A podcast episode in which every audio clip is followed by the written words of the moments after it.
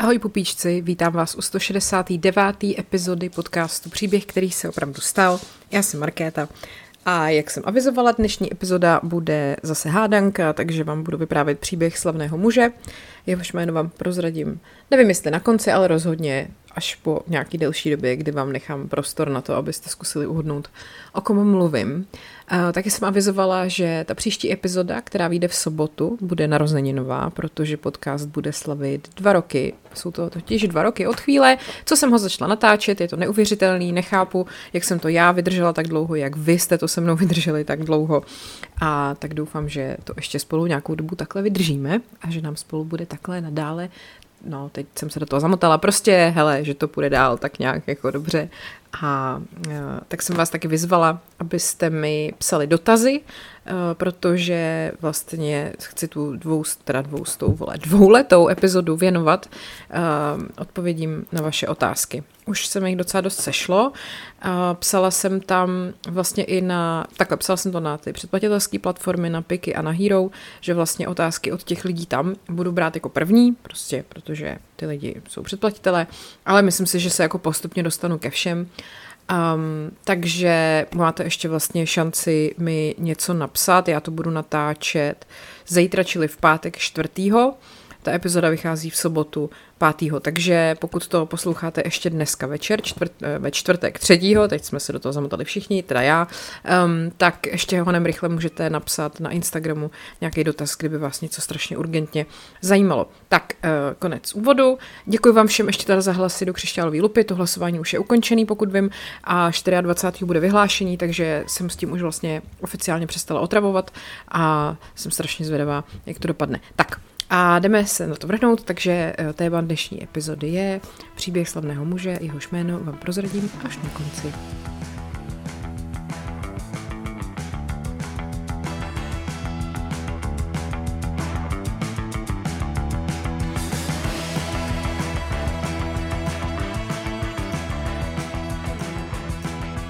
Náš hrdina teda eh, to neměl vůbec lehký v dětství, jo? já se pokusím to vysvětlit srozumitelně. On se narodil uh, ve startě, uh, tak to jsem začala pěkně, ve startě, ve státě New Jersey a jeho matka byla showgirl. Uh, jmenovala se June křestním jménem, doufám, že už teď zase všichni ví, o kom mluvím. A June teda pocházela z irsko-anglicko-německý rodiny, když to tak řeknu. A on sám, náš hrdina, se i párkrát označil jako za Ira, ačkoliv teda ten jeho původ byl smíchaný, že jo, nebyl čistě irský. Ale asi se mu to jako líbilo identifikovat se zrovna s tímhle národem. Jeho matka se provdala za italsko-amerického showmana, tak jako koho jiného by si showgirl mohla vzít než showmana, eh, který měl umělecký jméno Donald Rose. A až potom si uvědomila nebo zjistila, že už jednou jako ženatý je, tak já nevím, jak to v té době fungovalo, nebo jak to v tom státě fungovalo, že to takhle lze udělat. A každopádně navíc teda to vypadá, že biologickým otcem toho našeho hrdiny by ještě mohl být úplně někdo jiný, což byl manažer té naší showgirl June. A to teda hold prostě asi nikdy už nezjistíme, možná zkusím najít potom třeba, až vám odhalím, o kom mluvím, tak můžeme najít nějaký fotky a pátrat uh, po podobnosti, jako jsem to dělala u Tomáše Garika Masaryka a France Josefa. Tak, uh, každopádně, důležitá věc je, že ve chvíli, kdy se tenhle ten náš hrdina narodil, tak uh, tý jeho matce bylo jenom 17 let a to v té době byl jako skandál, že jo. Navíc teda ten její snětek s tím asi zřejmě otcem toho našeho rodiny byl a nějakým způsobem anulovaný, takže ona prostě byla jako single mother a prostě to v té době, kdy tohle to probíhalo, což znamená nějaký rok 1936-37, bylo naprosto jako nemyslitelný. Takže se stalo to, že rodiče té June souhlasili s tím, že toho jejího syna, toho našeho hrdinu, budou vychovávat jako své vlastní dítě, aniž by mu odhalili, že nejsou jeho rodiče, ale že jsou jeho prarodiče. A že ta jeho matka bude vlastně dělat, že je jeho sestra, prosím vás, jo. Jako, je to trošku jak z Cimrmana. já nejsem tvoje sestra, já jsem tvoje matka. Takže tady tomu našemu hrdinovi se to opravdu stalo. A přijde mi ještě úplně bizarní, jak se to ten náš hrdina dozvěděl, k čemuž se teda dostanu. Každopádně důležitý je, že teda on se to dozvěděl až ve chvíli, kdy i ta jeho skutečná matka, i ta jeho neskutečná matka, prostě matka i babička už byly po smrti. Takže to taky podle mě ještě udělá svoje, že to pak ten člověk nemůže s ním ani nějakým způsobem jako sdílet, nebo prostě tam nedojde k nějaký katarzi.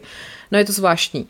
Eh, byl teda vychovávaný v římskokatolické církvi, a před nástupem na střední školu se ta jeho rodina přestěhovala do bytu ve Spring Lake v New Jersey tam on nastoupil na střední školu a vlastně ta jeho babička, lomeno matka, si tam eh, zařídila kosmetický salon v takovém dvojdomku. Uh, on navštěvoval tu střední školu, uh, bylo tam jako vlastně oblíbený, samozřejmě takový ten klasický typ, který dělal průsery a moc se neučil, ale byl oblíbený a říkalo se mu, nebo prostě byl takový ten třídní clown, to jako takového vlastně oficiálně označili. Prej po celý školní rok byl každý den po škole a dokonce uh, potom v roce až 2004 se v doprovodu svojí tety zúčastnil srazu po 50 letech té střední školy, což mi přijde fakt hustý.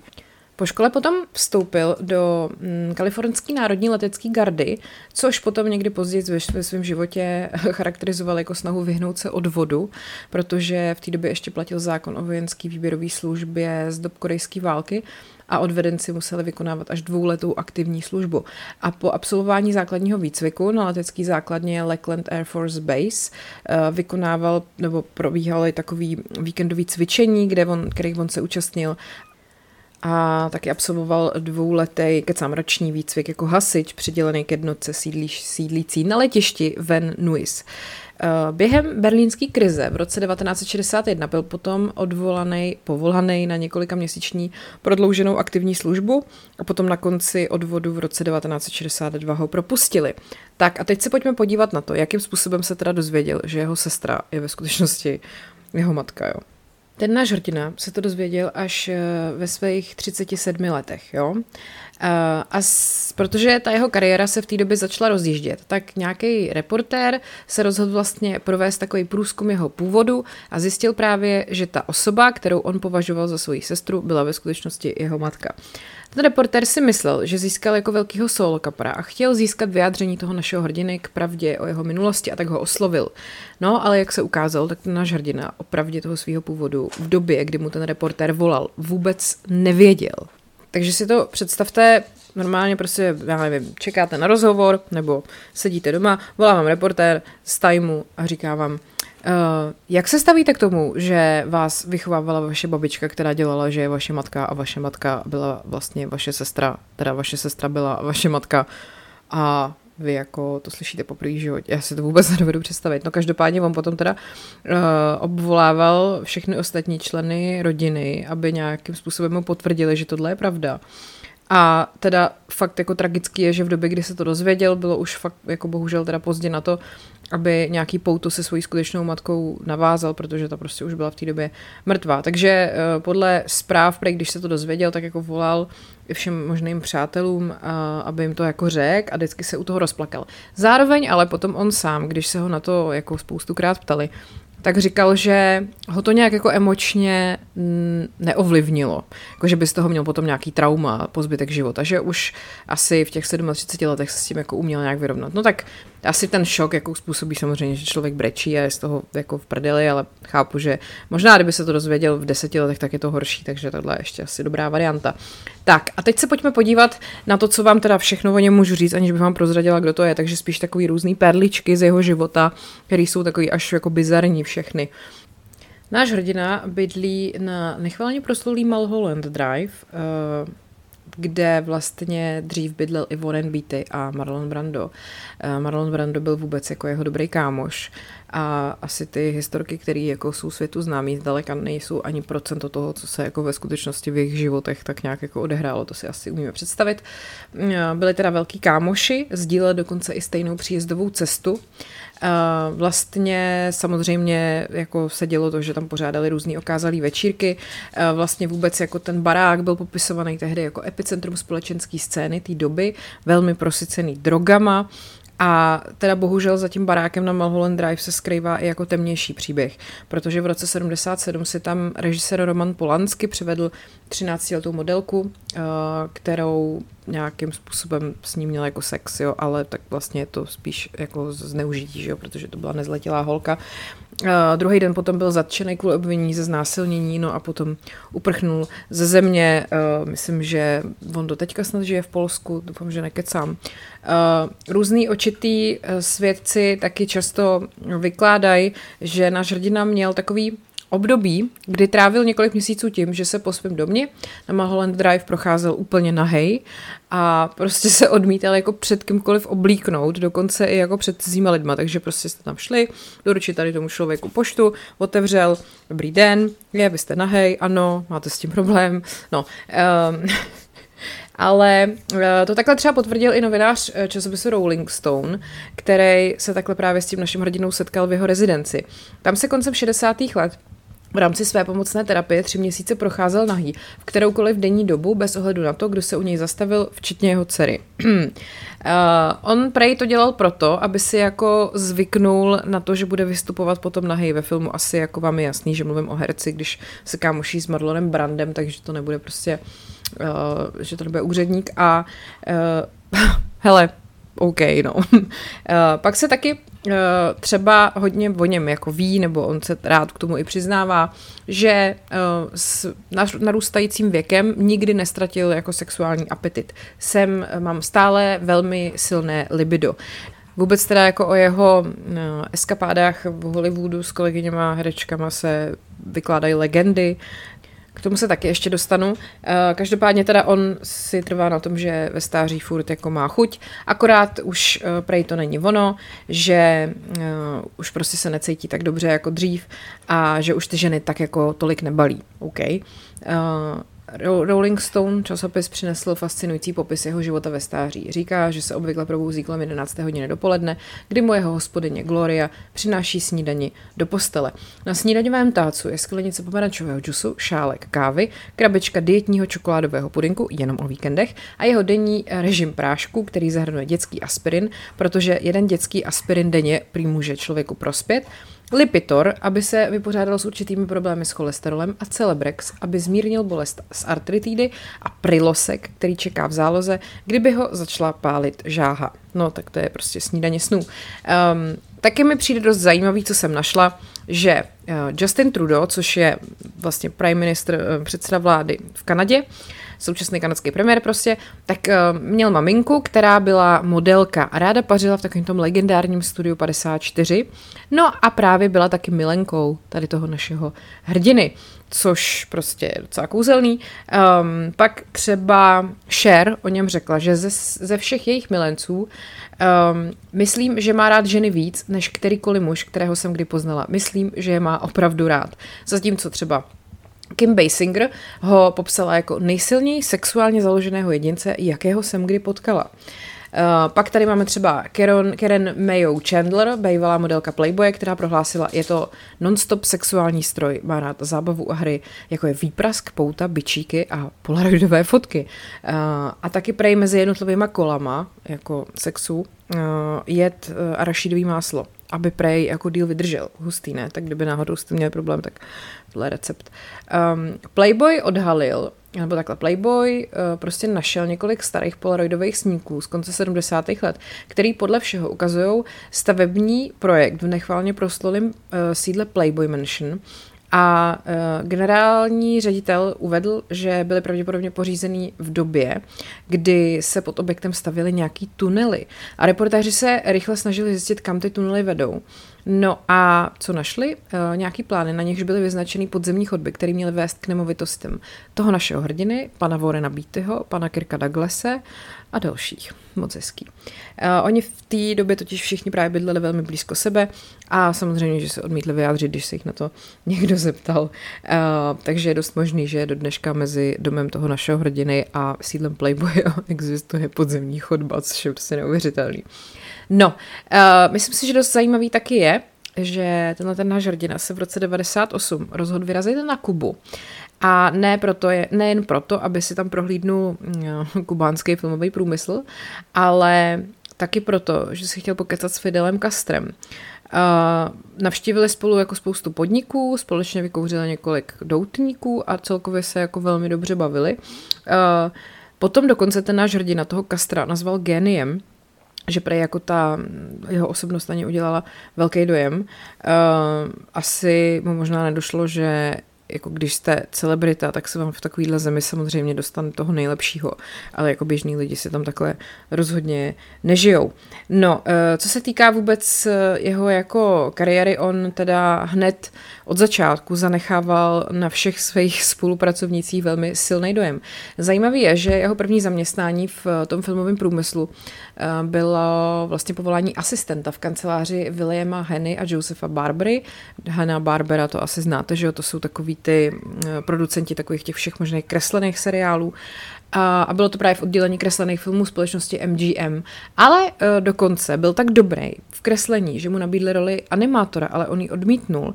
On teda vůbec jako původně přijel do Hollywoodu v roce 54, aby tam navštívil svoji sestru. No a nakonec už nikdy neodjel, začal chodit na hodiny herectví a dokonce pak napsal i scénář k jednomu filmu. Uh, taky je o něm hodně známý, že fandí LA Lakers a je vůbec jako dost legendární mezi basketbalovými fanouškama. Výdali ho všichni pravidelně v první řadě, jak sedí vedle svého starého kamaráda Lou Adlera, což byl hudební producent oceněný cenou Grammy, ale ten už bohužel zemřel, nicméně náš hrdina je teda stále při síle a fandí za oba. Uh, vlastně je vůbec jako vzácný, aby náš hrdina ten domácí zápas Lakers vynechal ale je prej takovou jenom urban legendou, že herec dřív jako nutil produkční společnost, aby přesunuli natáčení uh, na zápasy Lakers, aby mu jako žádný neutekli. Jo, to je docela vtipný, ale asi se to prej nestalo.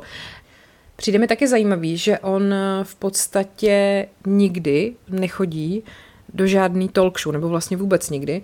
Neobjevil se tam už od roku 1971. On vždycky souhlasil pouze s tiskovými konferencema a na černých kobercích chodil přímo jenom jako kolem kamer a těch tazatelů, což se teda i nějak jako změnilo v posledních letech, asi vyměknul na starý kolena, ale eh, každopádně do těch talk show prostě nechodí, možná, že po té zkušenosti s tím reportérem z toho timeu, který mu řekl, že jeho sestra je jeho matka, uh, si řekl, že tohle nemá zapotřebí. Byl teda, jak jsem říkala, velmi blízkým přítelem uh, Marlona Branda a poté, co Marlon Brando zemřel, mu vlastně uh, vzdal nejvyšší hold, což vás možná překvapí, on nechal zbourat jeho dům. Uh, protože uh, on vlastně hned po smrti toho Branda vyplatil 3,4 milionu liber, který byly potřebný na koupi toho baráku a ten nechal zbořit a na tom místě potom vysadil květiny, které se jmenují frangipany. A to proto, že Brando tyhle ty rostliny strašně miloval a dokonce tak přezdíval i celému týmu tomu svýmu domu. A, a tak to prostě asi zřejmě má být jako podstá. Neřekla bych, že to je jako, ha, zemřel si, tak já ti zbořím barák, jenom, jako, že to asi fakt má nějaký význam.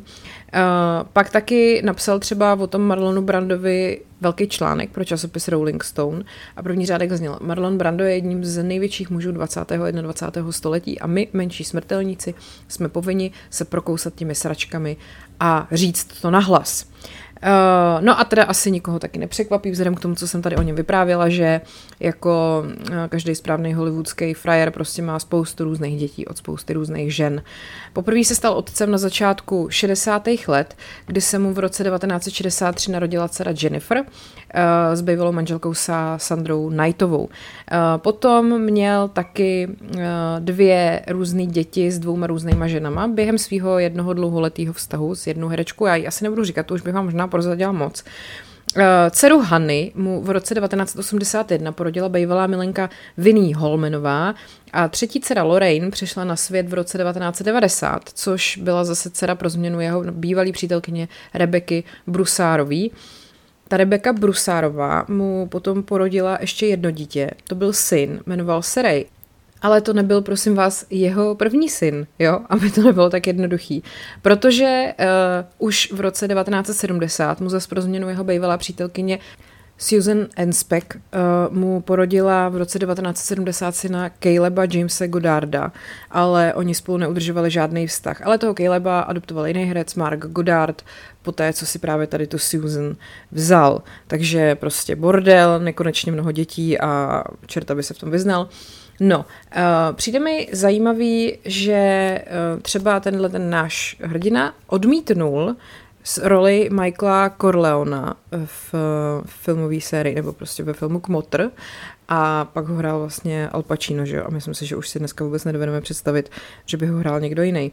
On sám k tomu potom uh, později zřek, Eh, věděl jsem, že Kmotr bude skvělý film, ale v té době jsem věřil, že Indové by měly hrát role napsané pro Indy a Italové by měly hrát uh, role napsané pro Italy. Takže on to bral tak, že on prostě není jako Ital původem, tak přece nebude hrát jako Corleoneho a tak dále a tak dále.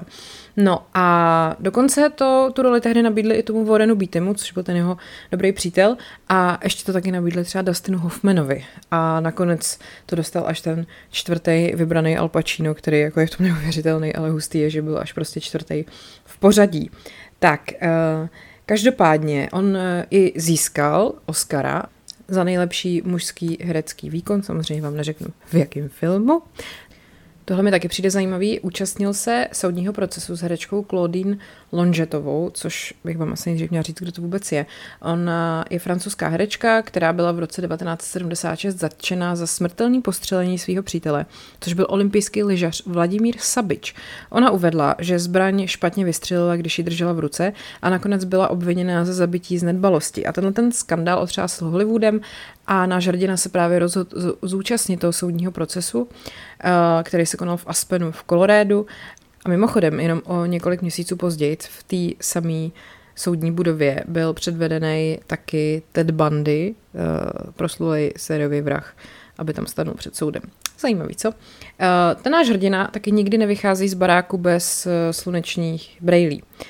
V podstatě není možný ho spatřit bez nich. Myslím si, že je to i takový možná trošku poznávací znamení jeho, teď jsem vám asi napověděla hodně, že jo. Taky mi přijde zajímavý, že je vášným sběratelem umění. Uh, on je obrovský fanoušek umění a v jeho domě na tom Mulholland Drive se nachází obrovská sbírka umění se spoustou originálů od světoznámých umělců, včetně Picasa, Matisse, uh, Magrita, uh, Botera, Rodena, a dalších, což je docela hustý. Uh, on je do umění tak zapálený, že údajně v roce 2015 se umístil na pátém místě v seznamu deseti největších hollywoodských sběratelů umění, který sestavila společnost Wealth X a celá jeho sbírka byla oceněna na neuvěřitelných 100 milionů dolarů, což je samozřejmě prd třeba ve srovnání s Georgem Lucasem, který má umění v hodnotě 600 milionů dolarů. Uh, no, tak jako myslím, že i tak dobrý, ne? um, hele, asi jsem vám už řekla všechno, co jsem mohla, abych vám neprozradila, o koho jde. A možná teda už jste přišli na to, že vám tady celou dobu vyprávím o herci Jacku Nicholsonovi. Uh, tak, a ještě se pojďme podívat na to, co se vám nemohla říct, aby vám neprozradila moc. E, třeba to, že má velký obchodní talent, což se projevilo při natáčení filmu Batman v roce 1989. Přestože titulní roli hrál Michael Keaton, byl to právě Nicholson, kdo si za roli ikonického padoucha Jokera, že jo, s tím ďábelským věčným úsměvem vysloužil jako největší honorář. On eh, vyjednával velmi tvrdě právě eh, o tom svém výdělku a případných budoucích příjmech z filmu a podařilo se mu získat i procenta z prodeje vstupenek na film a případných zisků z merče, z merchandisingu, což teda mu docela jako dobře, myslím v pozitivním slova smyslu, zahýbalo s bankovním kontem. Eh, ono se teda odhaduje, že si svým jednáním tom, tohohle filmu vlastně vydělal celkem 60 milionů dolarů, což není špatný, že jo. Uh, ten ikonický kostým Jokera, který ho ten Nicholson v tom Batmanovi nosil, uh, se mu velmi líbil a tak si ho koupil sám pro sebe za, prosím vás, 80 tisíc dolarů. On prej byl na ten svůj výkon v tom filmu obzvlášť hrdý a tak si to tím letím chtěl jako no, nějakým způsobem připomenout. No, na druhou stranu, když teda si vydělal 60 mega za ten film, tak opravdu 80 tisíc je prd, že? to je koupit si prostě 10 rohlíků. Uh, a za roli třeba ve filmu Bezstarostná jízda Eh, nebo Easy Rider teda v originále, eh, si vydělal jenom 329 dolarů týdně. Ale byl to vlastně ten film, který ho vystřelil ke slávě. On byl totálně neznámý herec tehdy a byl placen podle nějakých klasických tarifů, což bylo úplně jiný, než jak byly placený tehdejší hvězdy, který tam hráli taky Peter Fonda a Dennis Hopper. Uh, nicméně asi si jako nestěžoval, vlastně to fakt bylo jako průlomová role a dostal se k té práci jenom díky epický hádce, která se vlastně strhla mezi Denisem Hoprem a hercem Ripem Tornem. Uh, oni se spolu poprali na večeři a Torn byl z toho filmu vyhozený a právě ho potom nahradil Jack Nicholson. A ještě taková zajímavost, drogy ve filmu Easy Rider byly skutečný. Ono to možná v té době bylo legální, ale ono bylo legální kde co. Um, herci, si po, cel, herci po celou dobu natáčení teda kouřili skutečnou trávu a Nicholson se potom k tomu v rozhovoru s jedním reportérem jako otevřeně přiznal. Víte, že to byl právě on, kdo se podílel na natáčení filmu. Ten večer, kdy jsme natáčeli scénu u táboráku, jsme byli všichni zhulení. Uh, historka o tom, že jsem vykouřil 155 jointů, to je trošku přehnané. Eh, ale pokaždé, když jsem dělal nějaký záběr nebo úhel, tak jsem přitom vykouřil skoro celého jointa. Po prvním záběru nebo dvou se herecká práce obrátila. Místo toho, abych byl heterosexuál a na konci musel hrát zhuleného, jsem teď byl zhulený na začátku a musel jsem hrát heterosexuála a pak jsem se postupně nechal vrátit tam, kde jsem byl, což bylo velmi zhulené. OK, tak tady to jsem úplně nepochopila, nevím, jsem to jako, no, to je jedno, asi byl zhulený, když o tom mluvil. Drogy mu samozřejmě obecně ve životě nebyly cizí, experimentoval s LSD, s kokainem, byl na jednom dlouhým acid tripu, bůh jak dlouho, když se psal třeba ten scénář k filmu Výlet v roce 67, což byl ten scénář, o kterém jsem mluvila, ale tak hele, byla to jako 60, byly to 60 let, že jo, come on. Um, takže tolik Jacku Nicholsonovi. Tak doufám, že jste to neuhodli hned po té, co jsem vám prozradila jméno jeho matky. A tak vůbec, uh, ještě teda ta žena, jeho dlouholetá láska, nebo takový jako hodně známý vztah byla Angelika Ju- Angelica Houston, kterou jsem nechtěla jmenovat. A to je teda asi všechno. A, jo, a toho Oscara dostal za As Good As It Gets, kde hrál s Helen Hunt. A ty jo, jak se to jmenuje česky? Ježíš lepší už to nebude, myslím. A to je dobrý film, to je dobrý film, nějaký rok 97. On hraje takovýho protivného uh, Morouse, který má různý takový obsedantně kompulzivní uh, jako ty víte co, no OCD má prostě, že nešlape na čáry a nosí si svůj vlastní příbor do restaurace a tak. A ona je taková normální a tak se tak jako hezky setkají. No, um, tak jo, tak doufám, že vás to bavilo. Mě to bavilo velmi. Těším se na epizodu s vašimi otázkami a odpověďma. Kdybyste tady během této epizody slyšeli na začátku nějaký ťapání nebo věci, jo, tak to tady samozřejmě zvířátkami dělali peklíčko. Uprostřed epizody se mi musela oba seřvat, oni jsou jak malí děti. Oni normálně přiběhli ke dveřím domovním, protože něco slyšeli na chodbě, tak se tam začali pošťuchovat, panda začala štěkat, kocour začal nevím co tak jsem normálně seřvala, oni se oba lekli, zařvala jsem na ně, ať jdou na místo. Panda okamžitě zajela do pelechu, kocour si tady lehnul vedle mě a od té doby ani nedutají.